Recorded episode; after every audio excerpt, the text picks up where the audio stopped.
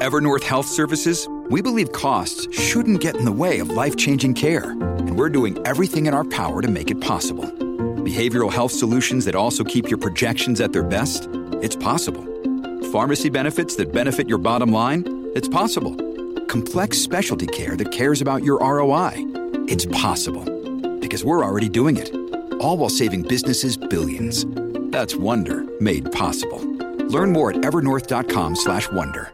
Well, today, of course, we learned that Michael Kovrig, who is one of three Canadians uh, kidnapped by the Chinese government, we learned that uh, he's being treated pretty badly. He was uh, kidnapped by the police in China while walking on a street in Beijing. They waited two days to tell Canadian officials. And according to those who are familiar with the situation, he's being questioned three times a day. Has had to have the lights on twenty-four hours a day, which is a slight form of torture. I mean, can you imagine? And they're only allowing him more than no no more than one consular visit a month. And today we learned that uh, in Ottawa there was a high-level call with uh, top Canadian officials from national security, Chrystia Freeland. I'm thinking that the Prime Minister was on that call, um, and Freeland coming out late today condemning what they're calling the arbitrary detention. See, I, I say kidnapping. They use words like arbitrary detention of uh, these men, um, which is interesting because they don't mention the woman who from Alberta has also been taken into custody. They're saying it's a visa issue, but they're taking China at their word, which I find far more trusting than we should be.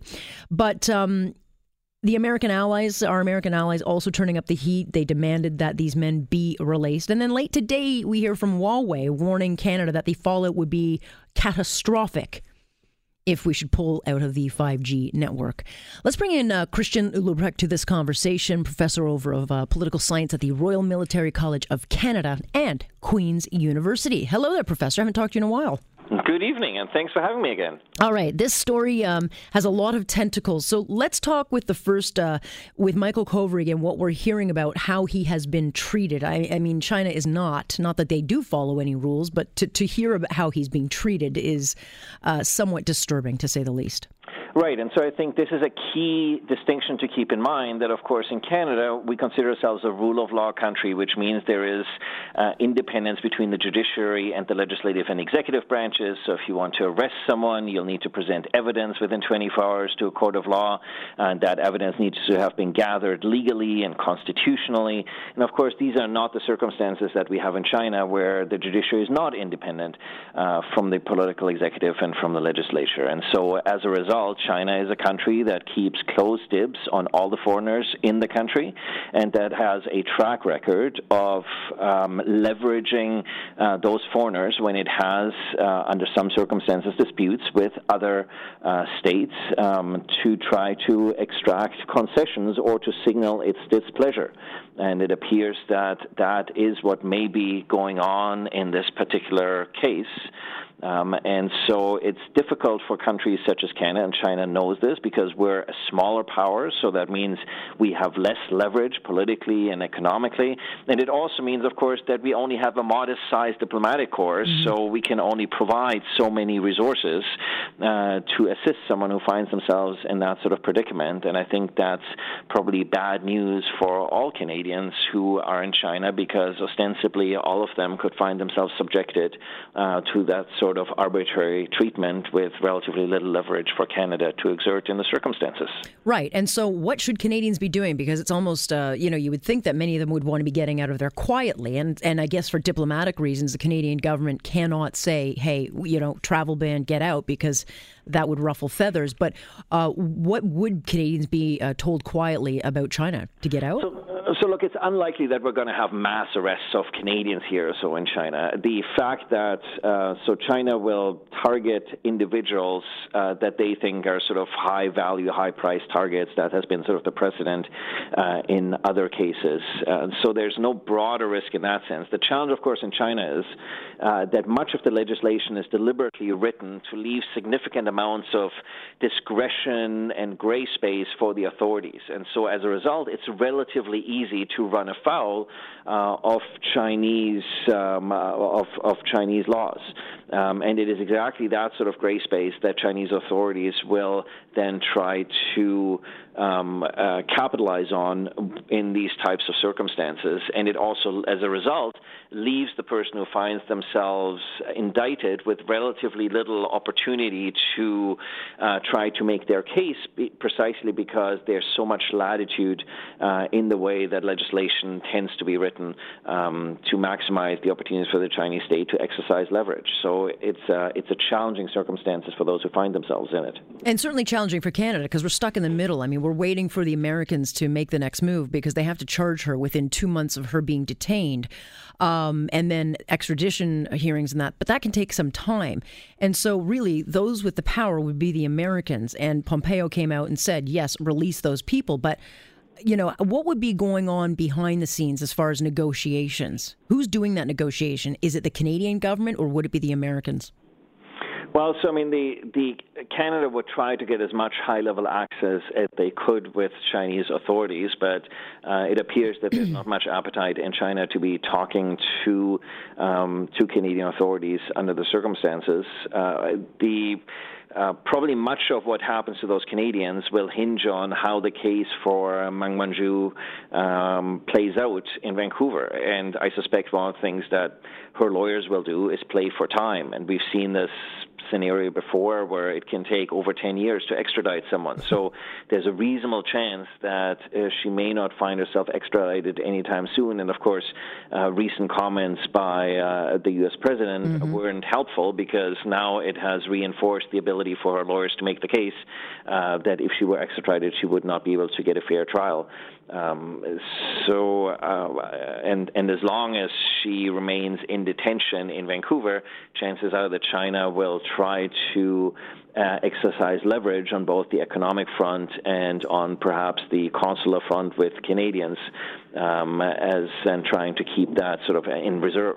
Going back to the comment you just said about Mister Trump, those comments that he had made about the trade deal, or maybe he would get involved, uh, would there be a possibility that America, the um, the Department of Justice, would not charge her? I mean, is there is there a possibility that those comments themselves would have ruined their case and they might have to walk away from this, or would they have already told the Canadian officials that?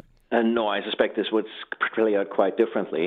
Um, chances are that, um, and uh, this is uh, what could even play out here in Canada, uh, that they will try to get her to cooperate. So they will give her two options. They will tell her, look, you can risk spending thirty years in jail, and chances are that they have such substantial evidence that uh, that she would probably spend significant amounts of time in jail, given the way U S law is written when it comes to security. Um, or they'll give her a long document with a whole series of points, and they'll tell her, you can cooperate with us, and you can tell us everything you know about each of these points. Uh, and we're not going to tell you what we already know, and if you lie to us, then you're going to go to jail. So now your choice whether you're going to start talking or you want to spend the rest of your life in jail. Uh, and I think that's what's really going on. This is less, you know, Huawei reputational risk, uh, Chinese economy, that's all at play here. But what's really at play is that she knows too much about the business dealings of the company, the shady dealings, the way the Chinese elite is involved, who's getting kickbacks, yep. how those kickback schemes work, how the corruption schemes and the payoffs in third countries work. And so this has massive reputational risk for the Chinese elite and for the Chinese leadership. Uh, and it could be seriously destabilizing if she were to cooperate with U S authorities. And that's why I think China is willing to do just about anything to make sure that she does not end up being extradited. Yeah, well, I can't imagine that she would want to irritate her father. I mean, he does. Uh, she does stand to make a few gains from his estate.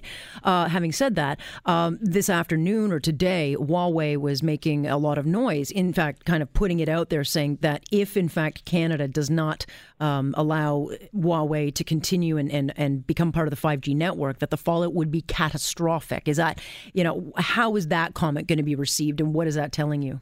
Look, the reputational risk for Huawei is huge here, in the sense that if Canada jumps on board with Australia and New Zealand, this risks having a domino effect with the U K as the last Five Eyes country that would be the holdout, then likely coming on board. And if you have those five countries on board, then probably other allies and partners would come on board, not only for the security risks, but also because, of course, our networks are highly integrated. So yeah. if you think about the North American telecommunications network that we're using to talk right now, um, it would be very difficult to sever the Canadian network from the U S network. Um, and so the, the, the, the challenges that this could pose for Canada if the U S would say that the Canadian network is too risky and we have to disintegrate, um, it has massive economic knock-on effects. And so I think what Huawei is really concerned about here is they're going to shut themselves out out of perhaps half or more of the world's market uh, if Canada falls in line with the U S uh, with U S demands here. And of course, but how can we not? I don't understand. Like, how could Canada not stay with our allies? I, I would feel very uncomfortable if we allow, I mean, who in this country could feel comfortable knowing what we know about this company? Right. So that makes perfect sense, I think, from a security perspective, from a political and from a trade perspective. Both Canada and the U K have tried to stay out of the fray of the trade war between the U S and China, and mm. have been trying to walk a very careful middle line and trying to find a compromise uh, because, of course, uh, Canada stands to lose disproportionately if China starts to exert um, economic prowess uh, in terms of retribution for Canadian decisions. And so uh, this is a very difficult uh, tightrope for Canada to walk, but I think ultimately Uh, it seems there's now so much pressure uh, from the U S, and not just from the U S executive administration, but also from the U S Senate on this, yeah. that it's going to be very difficult for Canada not to side with the Americans. And look, you know, between you and I, uh, if you had to put your chips down with China or with the U S, I know exactly where I'd be putting my money when it comes to Canadian security. Yeah, me too. Well, we'll see what twenty nineteen brings, but uh, all eyes on this story for sure. Christian, thank you so much for uh, joining us. I appreciate your uh, your your expertise on this issue. It's been my pleasure. Happy holidays. You as well. Merry Christmas. That is Professor Christian Leuprecht. He knows an awful lot about this stuff. So we'll continue this conversation because guess what? This is as big a story. Who was it? Wasn't it Anthony Furey that said this is the biggest story? He is correct. Here on Point, I'm Alex Pearson. This is Global News Radio.